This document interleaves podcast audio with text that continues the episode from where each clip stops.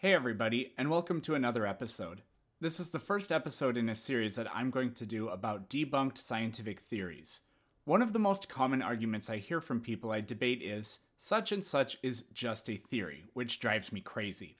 A scientific theory is an explanation of an aspect of the natural world and universe that has been repeatedly tested and corroborated in accordance with the scientific method. When possible, Theories are tested under controlled conditions in an experiment. In circumstances not amenable to experimental testing, theories are evaluated through principles of abductive reasoning. Abductive reasoning is what we do when we assume we don't have all of the information, we have less than omniscience about something, but we can use statistics and inferences and prior evidence to establish what the most likely explanation for something is. Established scientific theories have withstood rigorous scrutiny and embody scientific knowledge. Modern science has only existed for a few hundred years, and many of our early attempts to describe the world were wrong. I would argue that sources for many of these errors were the corruption of dogmatic thinking inspired by ideas that had been around for centuries or millennia, and were assumed to be true in the first place. But happily, the scientific method has done away with those explanations. So while you can be confident that yes, the Earth really does revolve around the Sun, and yes, atoms really do exist, I think it is interesting and important to take a look back at what we got wrong. In today's episode, we are discussing spontaneous generation.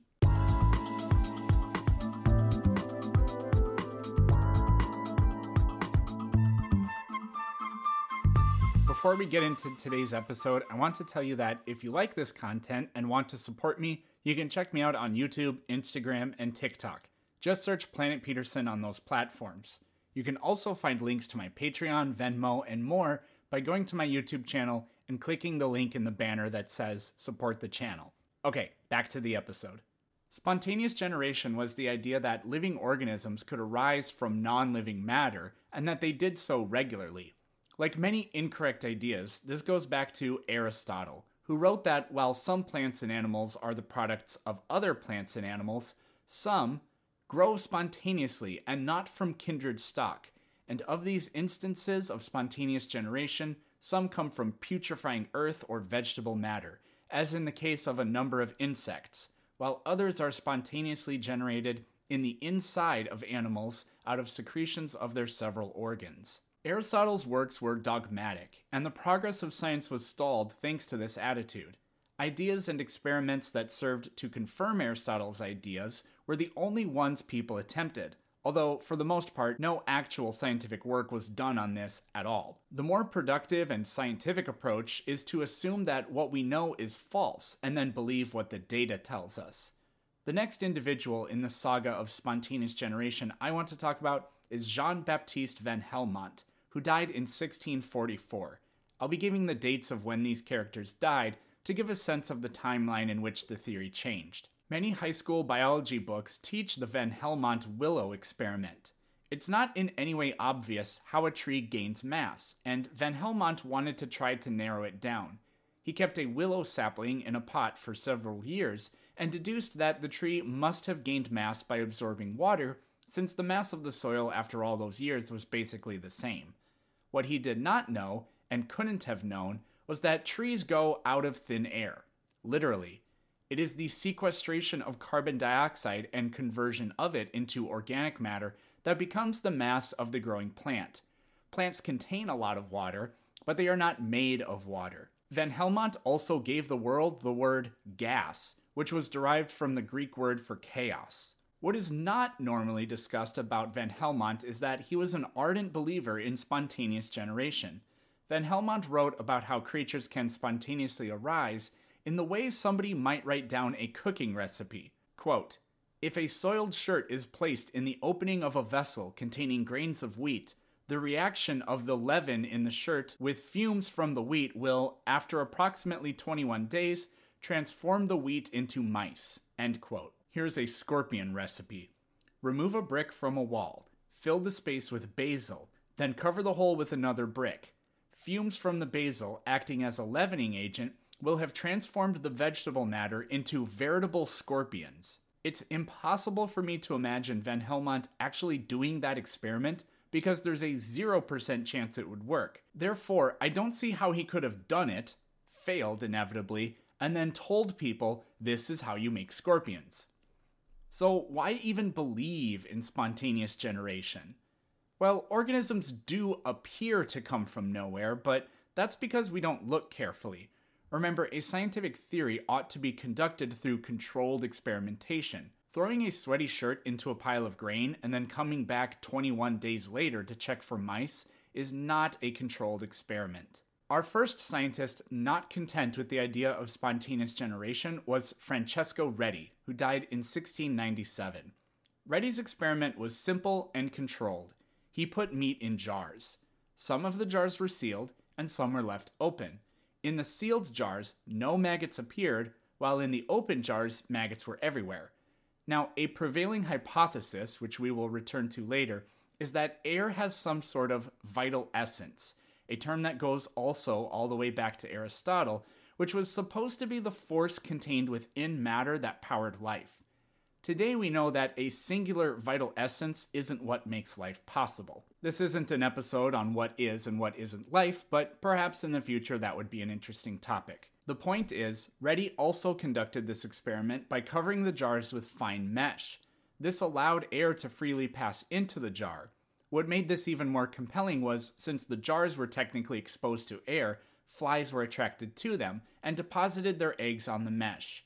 Too big to fall in, the eggs stayed on top and maggots eventually hatched from them. This experiment conclusively proved that, at least with regards to maggots, they come from flies not spontaneously from rotting flesh. But could other organisms spontaneously generate? Enter John Needham, who died in 1781. Needham was an English biologist and Catholic priest. Needham attempted to show spontaneous generation was possible by boiling broth and then sealing it. Needham's experiments resulted in a cloudy broth filled with bacteria. In Redi's mind, whatever the vital essence of life was, it wasn't necessarily contained in the air, but within matter itself. Well, air is matter, but they probably didn't think that back then. Georges Louis Leclerc, whose name I probably mispronounced, who died in 1788, says, quote, "A body is molecules organized like a mold, but after death, these molecules are liberated from the body through putrefaction, then captured by the power of some other mold. The organic molecules are still full of life and are always active, and rework the putrefied substance, appropriating coarser particles, reuniting them, and fashioning a multitude of small organized bodies. End quote. So, according to Leclerc, organisms like earthworms or mushrooms or perhaps mold could be formed in this way. The essence of life was within the matter itself, and it could rearrange itself into new forms. Lazzaro Spallanzani, who died only a few years after Redi in 1789, repeated Redi's experiments but went to greater lengths to rule out the idea of spontaneous generation. Today, we know that Redi did not boil his broth long enough or at high enough temperatures to kill bacterial spores. Spallanzani's flasks remained lifeless as long as they were hermetically sealed. Spallanzani argued that living organisms in the air contaminated foods to produce mold or bacteria. But critics argued that air having a vital essence was a better explanation than these invisible microorganisms. Spontaneous generation was finally rendered obsolete by Louis Pasteur, who died in 1895. Pasteur, who is probably one of the 10 most important people who ever lived, revised Spallanzani's experiments to prove that air did not produce life, but that living organisms come from other living organisms. Pasteur attached a long, curved, straw like glass stem to the flasks after sterilizing, or as we might today call pasteurizing them. This, of course, exposed the contents of the flask to air, but made it so that organisms couldn't fall into the broth, so to speak. Pasteur's flasks remained contaminant free indefinitely, but breaking the glass straw off would lead to rapid contamination. The body of evidence was now conclusive. Living organisms come from other living organisms. This did not necessarily debunk the idea of vital essence, but advancements in the chemistry of life in the following decades proved incontrovertibly that life is a series of chemical reactions that take place in living units known as cells. But where did life originally come from? Scientists and science advocates like me believe that life did arise from non life billions of years ago on this planet. So, does that mean that science does support the idea of spontaneous generation? No. Spontaneous generation maintains the idea that multitudes of complex organisms can arise fully formed. No biologist thinks that is possible or that life suddenly, in one instant, began existing in a fully formed, mature cellular state on Earth. The concept of where life came from, abiogenesis, is not the same as spontaneous generation at all. But this isn't an episode about abiogenesis, so I think we will leave it there. Thanks for listening and come back later for more content.